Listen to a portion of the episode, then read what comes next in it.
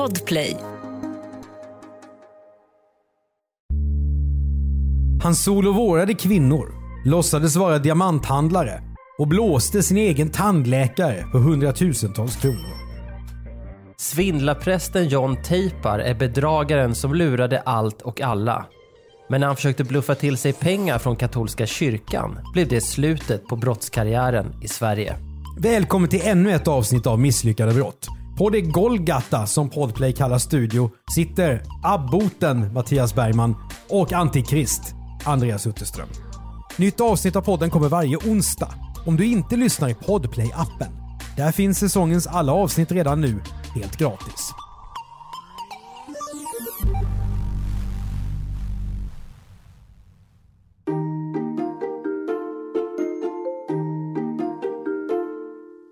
I den här podden återkommer vi gång och gång till bedragare. Gång...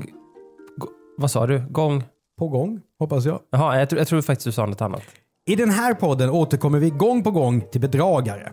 Personer som ofta är charmiga och tycks ha förmågan att kunna sälja sand i öknen. Mest fascinerande är att de har förmågan att faktiskt hålla reda på alla sina lögner. Det är uppdiktade historier om deras bakgrund, påhittade vänskapsband med världskändisar och miljonaffärer som bara finns i deras egen fantasi. Och Andreas, om man skulle mappa ut bedragare, de, som, de här exemplen du har, de är ju väldigt lätt att mappa mot riktiga personer. Hej Runar Sögaard. Eh, Men alltså, det här är ju inte bara eh, trevliga personer så att säga. Det, det verkar som att i många fall så gränsar ju bedrägeriet också till våldsbrott och sånt. Det har vi ju sett exempel på.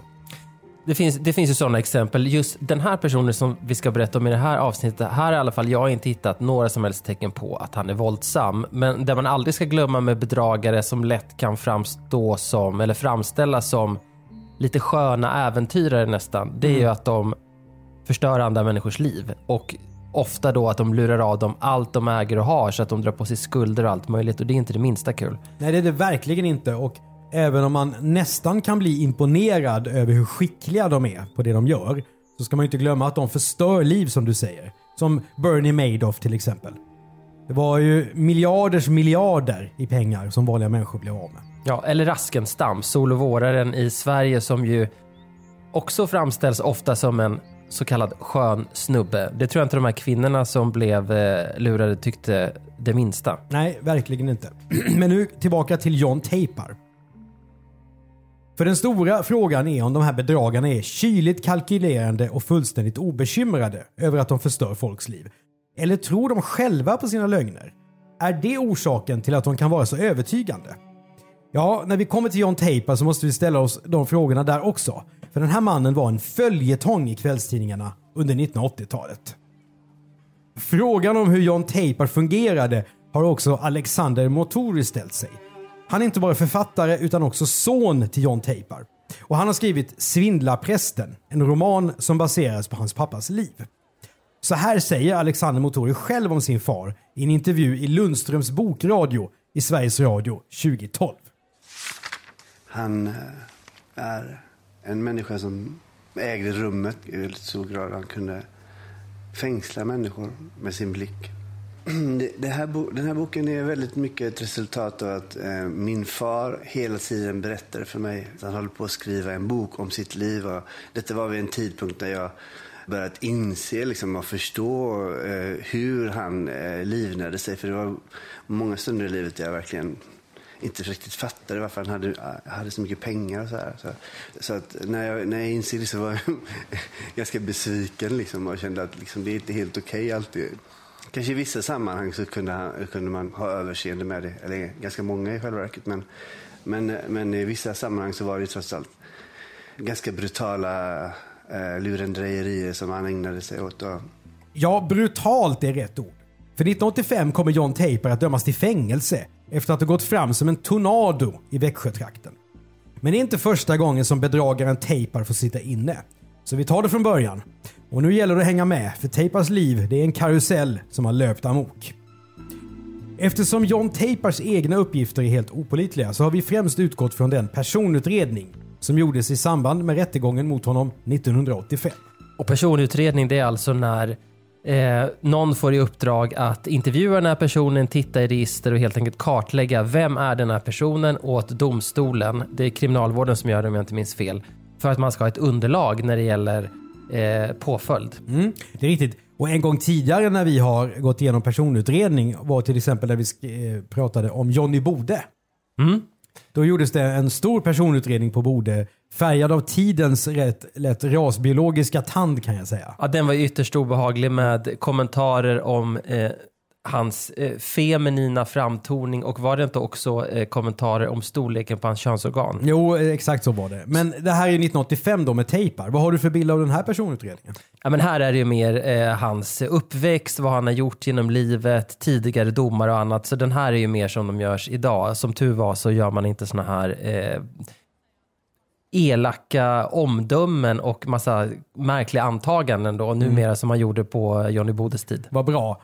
Eh, men det bygger fortfarande på tejpars uppgifter. Inte bara, eh, utan man har också kollat i register och tagit kontakter och sådär. Men, men en del saker bygger på Tejpars uppgifter och då har jag också garderat mig i manus genom att skriva enligt hans egna uppgifter därför att som sagt, han är inget sanningsvittne. Låt oss höra. John Tejpar föds 1938 och växer upp i Dar es Salaam i det som idag är Tanzania. Familjen är hinduisk-muslimsk och Tejpars föräldrar är från Indien.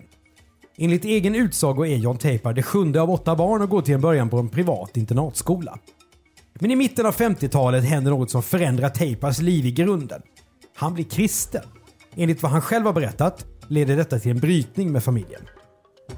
Men Tejpars religiösa omsvängning gör samtidigt att han knyter allt tätare kontakter med kristna missionärer i Tanzania. Jag undrar om, om, om han knöt kontakt med Philadelphia-kyrkan i Noras missionär Lilly Karlsson. Nej, som jag Har han från varit i min, Nora? nej, som jag minns från min barndom. Nej, det här var före hennes tid. Men när jag växte upp då var ju mina föräldrar pingstvänner. Då fanns det en, en missionär som ofta eh, kom till församlingen en gång om året och berättade inte om brunnar man hade bryggt och byggt och hur man hade hjälpt folk undan svält utan hon berättade om hur många personer man hade frälst.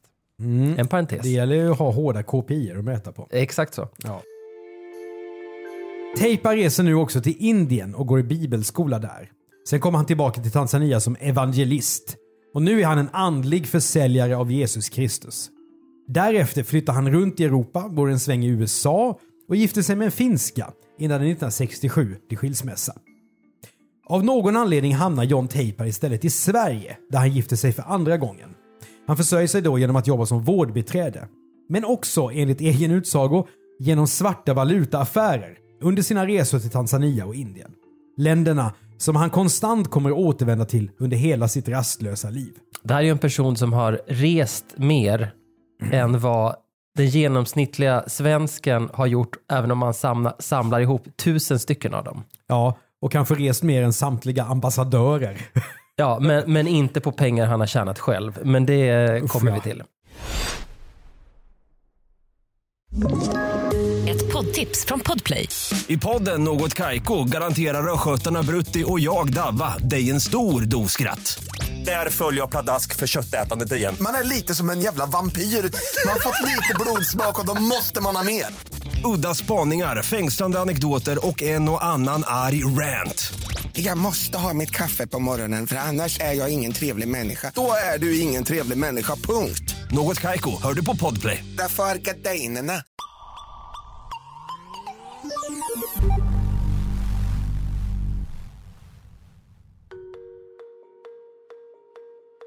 Ja, på ytan är John Tejpar en oerhört charmig person. Men det finns också en mörkare sida. Och den ska visa sig sommaren 1968 när Taper är på restaurang Opalen i Göteborg. Och nu blir det ganska ingående beskrivet här av vad som händer och det har jag skrivit in i manus för att det är intressant att dyka ner i ett sånt där tidigt case för att se hur, hur hans eh, Eh, tillvägagångssätt ser ut då därför att det här kommer nämligen upprepa sig eh, många gånger. Så att, eh, vad är det nu som händer då enligt Aftonbladet på restaurang Opalen i Göteborg? Tejpar är där på kvällen och får kontakt med två systrar som omedelbart golvas av hans karisma. De tycker att mannen som presenterar sig som José Mosis Ja, det här namnen som bedragare väljer det är ju en egen podd. Men de här systrarna tycker alltså att José inte bara är stilig utan också väldigt lik Johnny Cash. Och där måste vi gå in i det här för att Alltså John Tejpar är ju då född i Tanzania och när man ser foton av honom så ser han ju inte det minsta ut som den vite kaukasiske man som Johnny Cash var. Nej, de bilder som du och jag har sett, då ser han ju ut som en indisk man med mustasch. Mm. Och det är inte så jag minns Johnny Cash, inte ens från hans ungdom. Eh, men det är möjligt att om man tar en bild på en ung Johnny Cash och en ung John Taper att de är lite lika. Men det är ändå en, en, eh, en parallell som förvånade lite grann. Här. Kan det ha varit en kväll arrangerad av Synskadades riksförbund eller någonting? Det kanske var en kväll som arrangerades i samarbete med Pripps Blå snarare. Ja, just det. Jag förstår. Hur som helst, de här systrarna och då José Mosis tejpar då. De dansar och dricker och under kvällen bestämmer de sig för att ses igen dagen efter. Tejpar hämtar upp systrarna i en cool Plymouth Barracuda som ser ut lite grann som en Ford Mustang när jag googlar. Mm, lite så här eh, En sportig bil. Tarantino-aktig bil. Ja, det kan man säga. Ja. Mm. Nu bjuder han systrarna flott på restaurang. Han berättar att han jobbar som psykiatriker på Sahlgrenska sjukhuset i Göteborg och att han är son till en förmögen man i Monte Carlo som äger hotell över hela Europa. Och det, här- är ju alltid så att det, det är någonting väldigt speciellt och luxuöst med de här typerna. Ja, och också den här detaljrikedomen. Ja. Eh, precis som eh, komiker gör när de ska dra något skämt så, så, så, det. så säger de istället för i en liten stad säger de i Traryd. Mm. Eh, här är han psykiater, det är Sahlgrenska universitet, eh, sjukhuset, det är en förmögen man i Monte Carlo. Mm. Och, och alltså han har hela tiden eh, väldigt specifika detaljer och det höjer ju trovärdigheten hos omgivningen även om man kanske inte refle- reflekterar över det då. Alltså sant. att han inte är vag utan ganska specifik i det han berättar. Den här skärmoffensiven som Tejpa nu anstaltar, den är ju uppenbar. Den här mannen är intresserad av mer än vänskap. Så en av systrarna frågar hur det kan komma sig att det finns en slät ring på Tejpas ena ringfinger. Och svaret kommer. Min fästmö omkom i en bilolycka och jag ville behålla förlovningsringen som ett minne. Det kommer att bli en lyckad kväll med löfte om fler. Men kort därefter ringer John Tejpar till en av systrarna och det är nu som problemen börjar. Tejpar är helt förtvivlad och säger att han har tappat sin plånbok. Där i hade han både kontanter och värdepapper. Ja, han säger faktiskt att han alltid förvarar värdepapper i plånboken. Men en tragedi kommer ju sällan ensam, så kort därefter berättar Tejpar att hans pappa har blivit skjuten i Afrika under ett affärsbesök. Så nu måste sonen flyga dit. Men plånboken är ju borta. Kan Tejpar nu kanske få låna 4 000 kronor från en av systrarna? Hur mycket är 4 000 kronor vid den här tiden Andreas? Det motsvarar ungefär 40 000 idag. Ja, det är alltså mycket pengar. Påpassligt berättar Tejpar nu också att han är förälskad i den här systern. Och eftersom kärleken är besvarad så går kvinnan till banken, tar ut pengarna och ger dem till Tejpar. Han tar farväl och säger sig resa till Afrika. Men några dagar senare hör han av sig igen och berättar att det uppstått nya problem. Nu den här gången med visumet. Så han behöver mer pengar nu och säger Du kan få köpa min bil billigt. Du får tillbaka pengarna när jag kommer fram.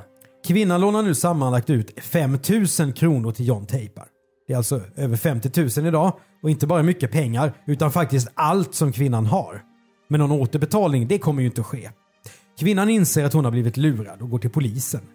Där får hon veta att José Mosis, som den charmige mannen har kallat sig, egentligen är John Tejpar. Och att den här fästmön inte alls har omkommit i någon bilolycka. I själva verket är Tejpar gift. Samtidigt som han blåst kvinnan på pengar har hans hustru legat på BB. Men den flotta bilen då? Jo, den har Tejpar kommit över genom en avbetalningsbluff. Ja, det här är då alltså Tejpars modus operandi och det kommer vi ju känna igen fler gånger här. Och det är ju redan där ganska stötande. Ja, det är det. Och eh, förslaget som domstolar brukar skriva att han, han tillhör nog de här kriminella oavsett vad det de ägnar sig åt som har en näsa för att lukta sig till lämpliga offer. Just det. Just det. Och 1969 kommer nu Tejpar att dömas av Göteborgs rådhusrätt för bedrägeri. Han kommer dock lindrigt undan med skyddstillsyn eftersom han nyligen har blivit pappa. Lite stötande kan jag tycka utan att jag har koll på dåtidens eh, lagstiftning. Ja, det var kanske viktigare då de där faktorerna än vad de är idag. Den lurade kvinnan är såklart förkrossad. Tejpar däremot verkar helt oberörd. För nära 20 år senare i samband med en annan rättegång, då kommer han att kalla det hela för En ej alltför allvarlig sol-och-våra historia. Det här brottet säger mycket om Tejpar och hans sätt att jobba. Det börjar då med en charmoffensiv, intryck av att Tejpar har mycket pengar, att han är världsvan med sina internationella kontakter. Men plötsligt så behöver han lite hjälp med pengar. Och det här kommer upprepas gång efter gång efter gång. Även om det ibland handlar om gemensamma affärsplaner istället för lån. Men främst präglas kanske John Teipas liv av rot och rastlöshet. Det är nya projekt, nya länder och nya kvinnor. 1972 skiljer han sig från kvinnan som han har fått tre barn med, flyttar till England, gifter sig igen, jobbar i åkeri och restaurangbranschen, skiljer sig en gång till. Enligt Aftonbladet flyr han landet när polisen jagar honom misstänkt för stöld av två Mercedes-bilar. 1976 dyker John Taper istället upp i Kanada. Där hittar han ett nytt kvinnligt offer. Enligt tidningen Aftonbladet utger han sig för att vara en förmögen man från en släkt med kopplingar till organiserad brottslighet. Och det är ju alltid någonting spektakulärt. Mm, och förmodligen då för att den här kvinnan, nu gissar jag bara, men att hon då kanske håller på med lite en annan shady business. Att han tänker att bästa sättet att lura henne på pengar är att säga att jag har såna här kontakter. Ja. Han har nu ett eh, nytt affärsupplägg att lägga fram till kvinnan. Han föreslår att hon och hennes make ska satsa pengar på en leverans av vapen som ska smugglas till Rhodesia, alltså dagens Zimbabwe. Kvinnan går in med inte mindre än 50 000 dollar. Pengar som hon för övrigt tar ut bakom ryggen på sin man. Men inte bara det. Nu är hon förälskad i tejpar och lämnar sin man för honom. Det nykära paret reser till Mexiko där de bor på lyxhotell och bränner kvinnans pengar. Sedan försvinner Tejpar spårlöst. Efter att ha lurat ytterligare en dam åker han fast och döms 1978 till två års fängelse av en domstol i Toronto, Kanada. Och här hinner jag tänka att det verkar väldigt jobbigt att vara John Tejpar. Eh, ja, det här är ju personer som ju inte har något riktigt jobb och som hela tiden säkert har massa olika tänkbara bluffar på gång och som har en förbläss för lyxigt liv. Så att även om vi kommer berätta en massa exempel om när han har strött pengar omkring sig så tror jag att grundtillståndet är nog stor ekonomisk press och eh, att man är pank. Ja, just det. Och, och det kan inte vara kul. Och här tänker jag att han lever ju ett sånt kringflackande vilt liv. Jag tänker på um, Frank Abagnale i uh, Catch Me If You Can. Exakt.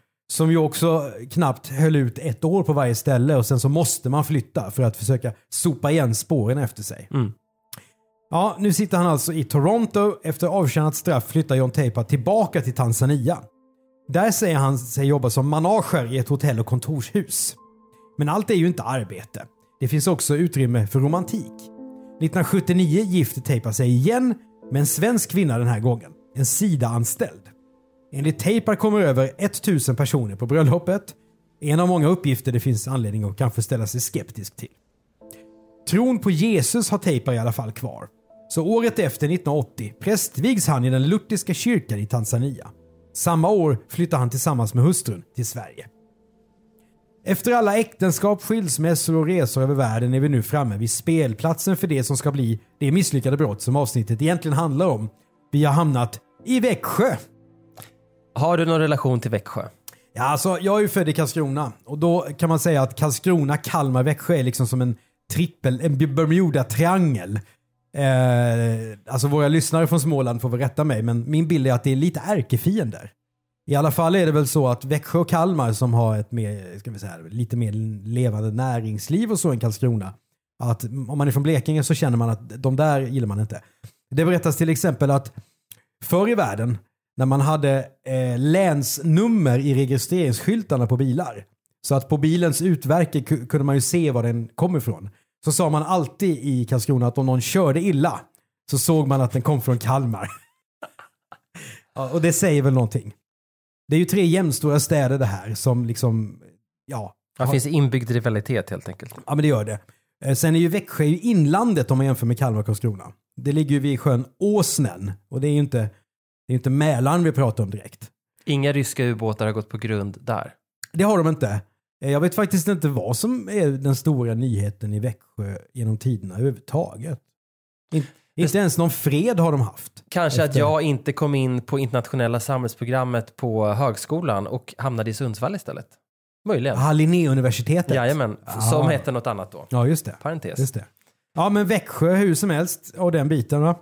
1980 är John Teipar 42 år gammal.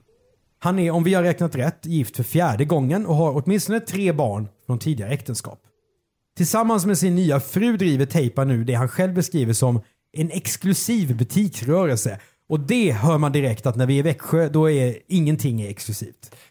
Oklart vad det här är då, för det här är någonting som, han, som det refereras till i domen. Jag har inte lyckats hitta några uppgifter om vad det är, men det kanske var eh, det kan ju ha varit allting, allt möjligt. Eh, kanske... Antikmattor, eh, Ja, kanske? han är ju intresserad av antikviteter, så det är möjligen något sånt. Ja.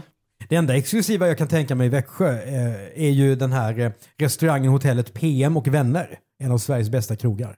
Som gärna får sponsra podden om de mejlar till misslyckadebrott at bplus.se. Och det är B plus med bokstäver. Poddtips från Podplay. I podden Något Kaiko garanterar östgötarna Brutti och jag, Davva, dig en stor dos skratt. Där följer jag pladask för köttätandet igen. Man är lite som en jävla vampyr. Man har fått lite blodsmak och då måste man ha mer.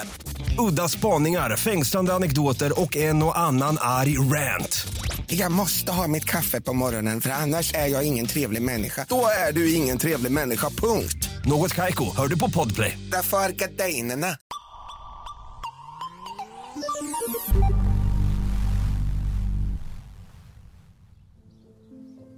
I Växjö är prästen från Tanzania ett exotiskt inslag och det är inte alls svårt att föreställa sig. En sällskapsmänniska som snabbt och lätt får nya vänner. En av alla dessa självsäkra män som alltid är fylld av idéer och som har ett imponerande kontaktnät över hela världen. Den fina villan utanför Växjö fylls nu snabbt med dyra möbler. Tavlor av kända konstnärer. Exklusiva mattor, vackra antikviteter. Nästan lika tjusiga som prästen själv. Aftonbladet beskriver 1980-talsversionen av John Teipar så här. Han var fryntligt rund kring magen. Hans hår var lika silvergrått som den välansade uppsvängda mustaschen. Han var alltid perfekt klädd i kostym. Gärna med ett kors av guld hängande i en guldkedja på bröstet. Prästerna i Växjö stift är imponerade av sin utländska kollega. Vilket tillskott! Det regnar manna från himlen och biskop Sven Lindegård krattar manegen och ser nu till att Teipar får predika i kyrkorna. Han får också flera praktikplatser i församlingar i Växjötrakten. En av kyrkobesökarna ska senare berätta för Aftonbladet. Honom glömmer vi aldrig. Han höll vackra predikningar och vi uppskattade hans trevliga uppträdande i kyrkan. John Teipar påbörjar också teologiska studier i Lund. Målet är att han ska bli prästvigd också i Sverige. Men tålamod är nu inte Teipars starka sida, så de här studierna de kommer han avbryta efter en kort tid. Prästen från Tanzania blir nu känd också som någon som gärna bjuder gäster på middag hemma i villan. Det är präster och borgare, men knappast bönder. Hellre direktörer som uppskattar de dyra bordeauxviner som serveras. Men det är inte bara mat och dryck som imponerar. John Taper använder inte sällan de här tillställningarna för att berätta om alla kända vänner han har. Från författaren och nobelpristagaren Alexander Solzhenitsyn till den tidigare amerikanske presidenten Richard Nixon. Det här känner vi igen från både bedragare och även kvacksalvare som ju i synnerhet jag har en väldig förkärlek till som vi har ju berättat från sådana från början av 1900-talet. Då är det ofta så att jag har använt mitt eh, mirakelinstrument på president Roosevelt och det, det är väldigt ofta sådana här kopplingar då eh, för att imponera på folk som är omöjliga och eh, kolla för Ja, omgivningen. Just det. Och det är också intressant att här lyfter han då fram Solzhenitsyn som ju har varit i exil eh, från Sovjet och suttit i fångläger. Och han är ju inte lätt att nå. Hur blir man vän med honom liksom? Eller Nixon som ju försvann spårlöst efter att han avgått då 1973-74. Och som verkligen inte var någon sällskapsmänniska. Nej, det kan man inte säga. Och det är ju typiskt att de alltid, som vi sa, de väljer alltid någonting väldigt speciellt. Men det är någonting annat som kommer att ta priset. Det är den gången som det mitt under en middag kommer ett bud till villan i Växjö. Paketet är adresserat till John Teipar och i det ligger en Rolex-klocka i guld. Teipar berättar att det där är en present från Frank Sinatra. Ja, här kommer det igen. Världens kanske mest kända sångare. Ja, men det är som om, om eh, det plötsligt skulle komma in nu här på mitt kontor i Stockholm ett Mm. bud med, vad skulle det vara då? En bitcoin från eh, Lady Gaga till mig. Ja, jag väntar fort, har Ja. väntat i många år på det. Ja, jag med. Mm. Ja, det här är som alla hör helt otroligt. Att en präst då med kändisvänner på internationell nivå, att de, han skulle få paket adresserat till Växjö från Sinatra. Det är ju bara se det paketet. Och dessutom är ju John Teipa väldigt trevlig. Men under ytan pågår naturligtvis någonting annat. John Teipa håller på att låna pengar av flera av sina grannar. Inga stora belopp, så han stöter inte på motstånd. Pengarna ska han ju snart betala tillbaka, lovar han. Och det sker förstås aldrig. Jag fattar inte heller, han är ju prästvigd, men han tjänar ju inga pengar som präst.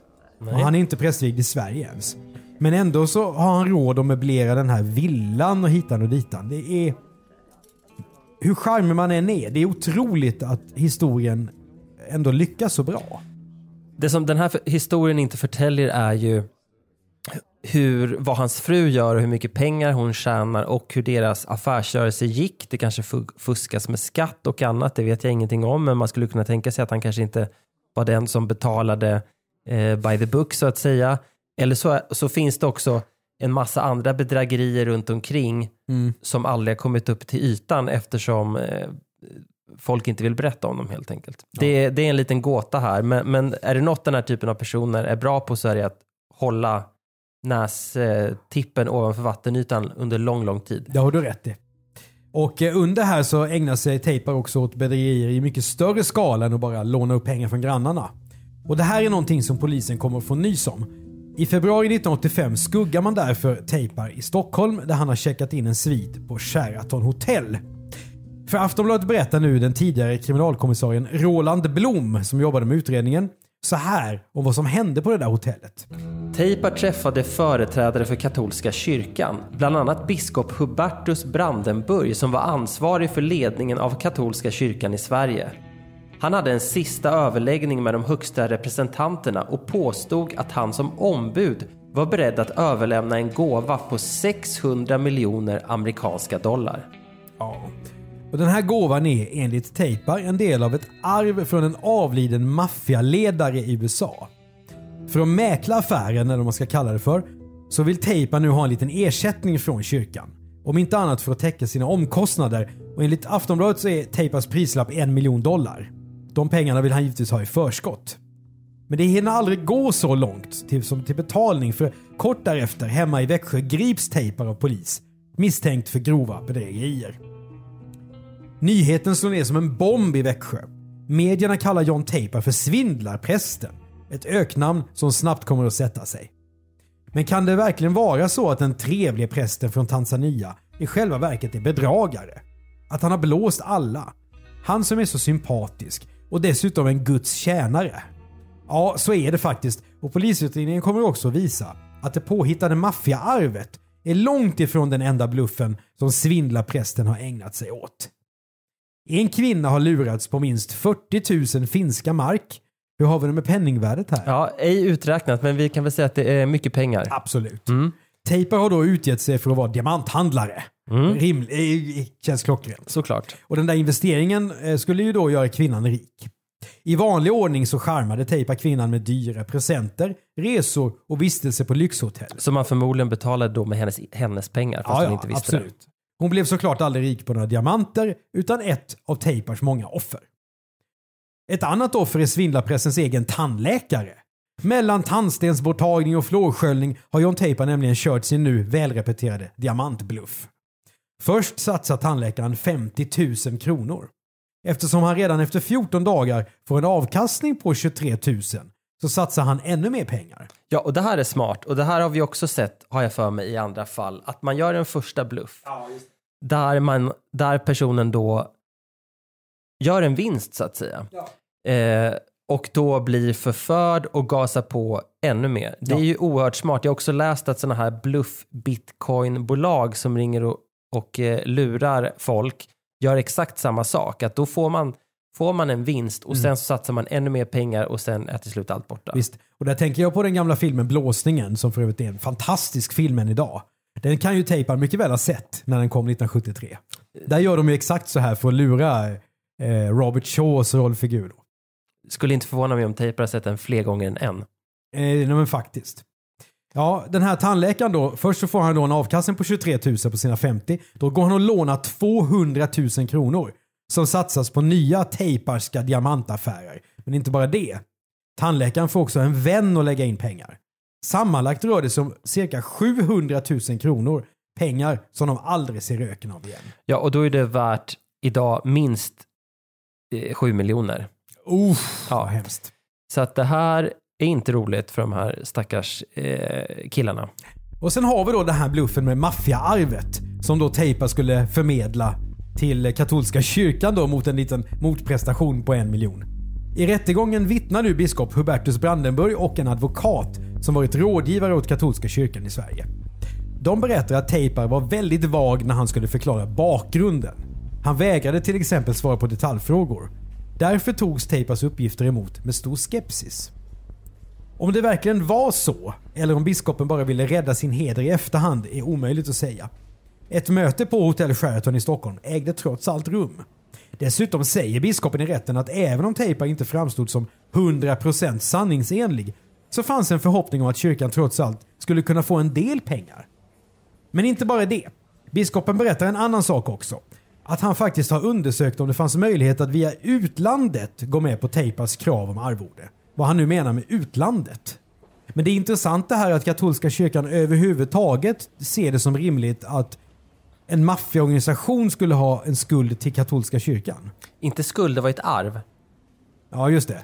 Och, och det är ju Ja, en, det är, det är sant. Det är ju ännu konstigare. Jag tycker att det är, när jag har tittat i gamla artiklar så hittar jag ingen, och det kan ju ändå finnas fast jag har inte hittat det, men jag har inte hittat någon i Kungliga bibliotekets arkiv som har skrivit på temat katolska kyrkan var beredd att ta emot eh, maffiapengar. För som sagt, det här mötet ägde ju ändå rum. Det naturliga hade väl varit att de hade sagt aldrig i livet att vi ens träffar dig. Eh, det är o- oerhört konstigt. Kan Teipar ha fått mötet under andra förespeglingar?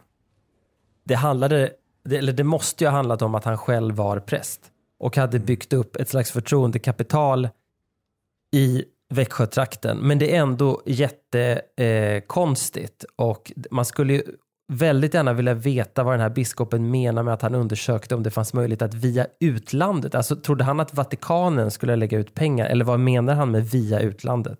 Mycket bra fråga. Mm. Eftersom polisen nu grep svindlarprästen kort efter mötet så hann biskopen Brandenburg aldrig köra saken i botten.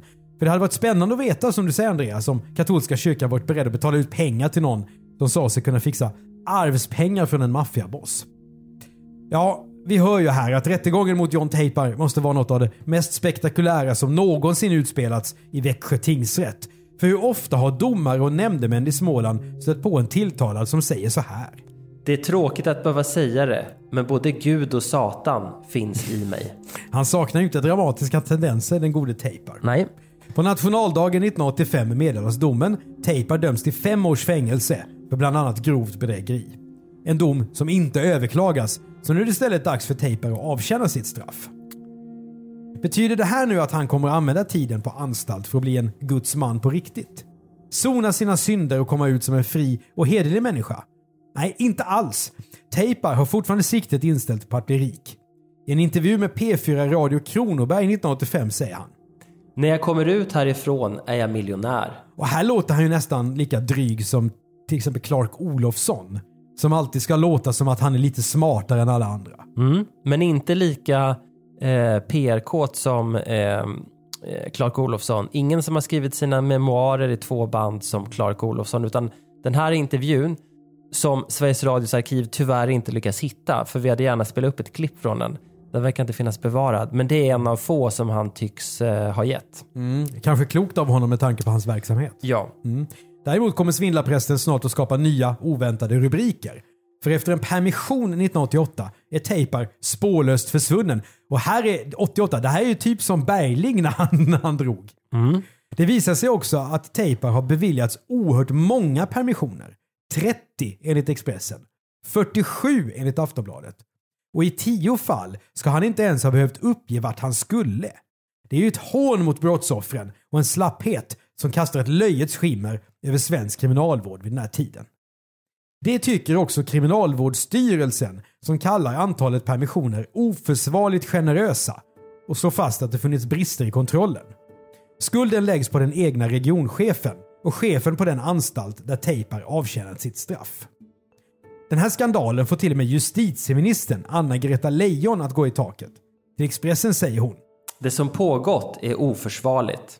det här är ju en riktig skandal. Mm, det, är det, det är det verkligen. Och som det kanske märks i manus här som jag har skrivit så tycker jag att det är upprörande på riktigt. Det är klart att det är en poäng i att folk ska få permissioner för att de ska eh, återanpassas. För det måste ju ändå vara målet. Men det är ju som jag har skrivit ett hån mot brottsoffren att han inte ens behövde säga vad han skulle då och sen då passade på att sticka naturligtvis. Vilket ju inte borde komma som någon överraskning eftersom det här är en person som konstant kan lura till sig pengar, reser hela tiden och är allmänt opolitlig. Nej, det är ju inte klokt faktiskt och sällan har du väl varit så arg som mellan raderna i det här manuset. Ja, ja, men jag tycker att som sagt, det är en väldigt fascinerande person. Det skulle gå att göra en film om honom där han framställdes nästan som en rebell.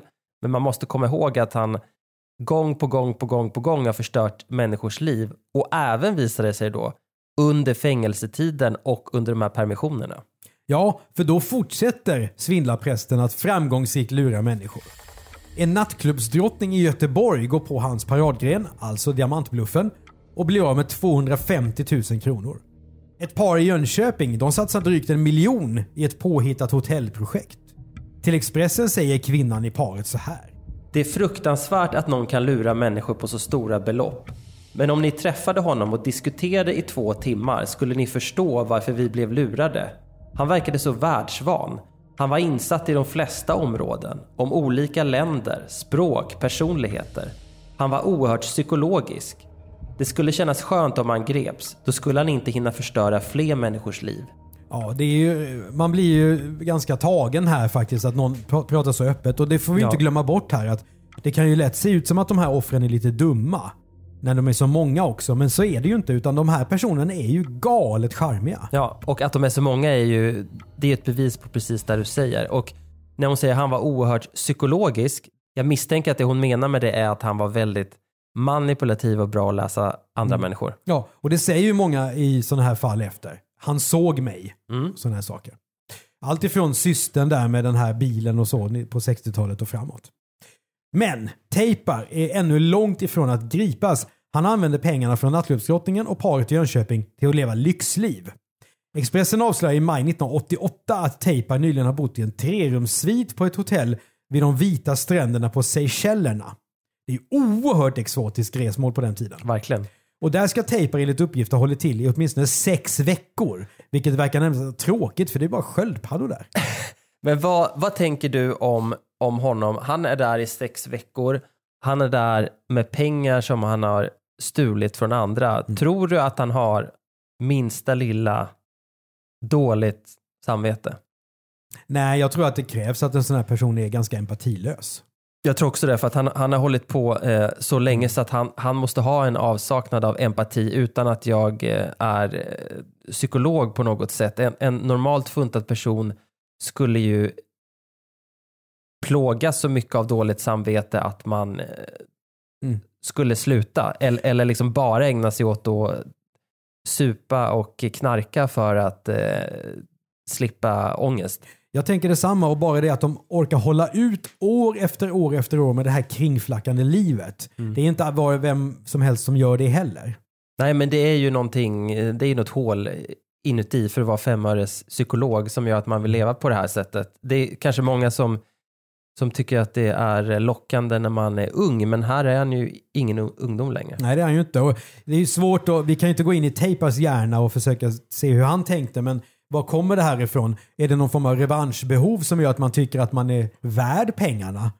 Är han fostrad till att det är okej att gå över lik bara man klarar sig själv? Vi vet ju inte detta. Nej, hans son har ju en teori om det det kommer vi till senare i eh, manus.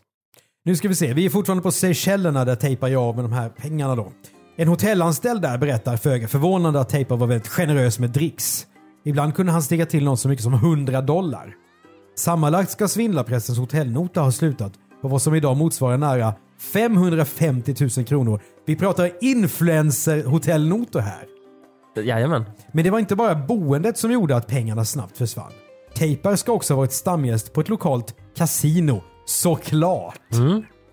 En turistande stockholmare som bott på samma hotell som Teipar berättar för Expressen om sina intryck av svindlarprästen.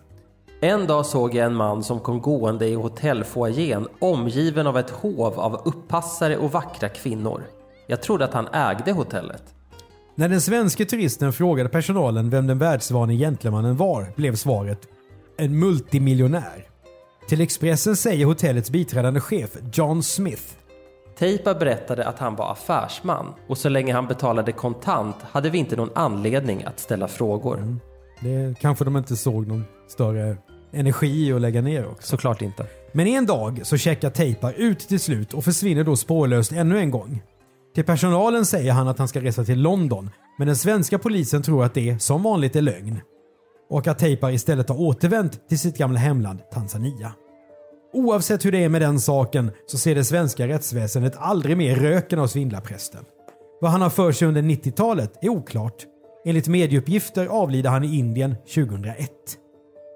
Efter sig lämnar John Tejpar oräkneliga brottsoffer som lurats på mängder med pengar. Sannolikt långt fler än de som har gått till polisen eftersom skammen ofta är så stor att många tyvärr väljer att hålla tyst. Hur mycket pengar som Tejpar totalt har lurat till sig under sina år i Sverige är okänt.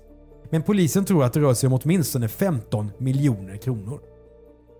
I Småland har svindlarprästen också lämnat något annat efter sig. En exklusiv gåva som Växjö stift fick ta emot.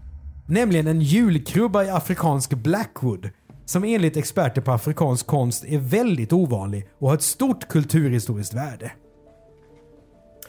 2020 skriver Smålandsposten att krubban efter att länge ha samlat damm i ett förråd har hittats och plockats fram igen. Tidningen gör till och med ett webb-tv-inslag där en anställd på Kulturparken Småland visar upp krubban. John Tejpa lämnar också åtminstone fem barn efter sig och tror det mig Andreas, jag tror att det är fler.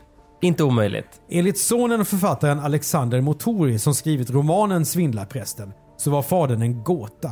Men samtidigt en person som måste förstås mot en bakgrund av en svår barndom och det koloniala förtryck som han upplevde i unga år.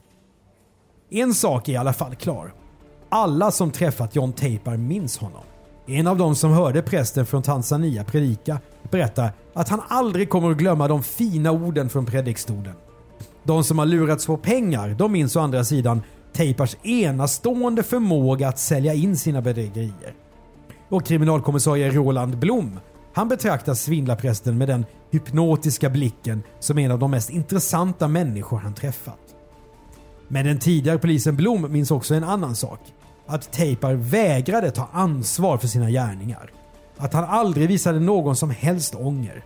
Utan att svindlarprästen snarare gjorde bedrägerierna till ett skådespel där han själv spelade huvudrollen.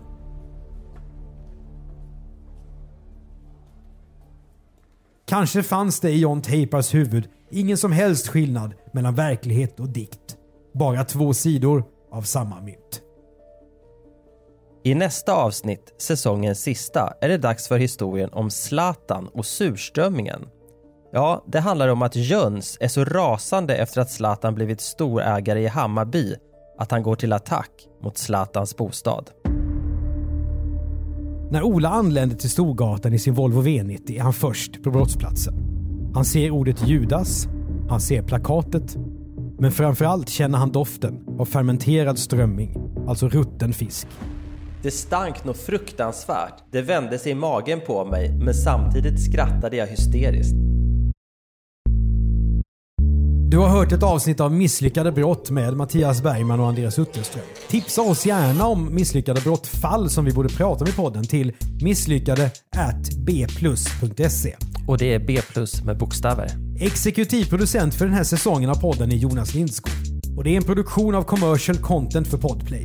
Läs mer om commercial content på vår sajt och följ oss gärna på Instagram och LinkedIn. Podplay, en del av you Ett poddtips från Podplay. I podden Något Kaiko garanterar östgötarna Brutti och jag, Davva, dig en stor dos skratt. Där följer jag pladask för köttätandet igen. Man är lite som en jävla vampyr. Man har fått lite blodsmak och då måste man ha mer. Udda spaningar, fängslande anekdoter och en och annan arg rant. Jag måste ha mitt kaffe på morgonen för annars är jag ingen trevlig människa. Då är du ingen trevlig människa, punkt. Något Kaiko, hör du på Podplay. Därför är gardinerna.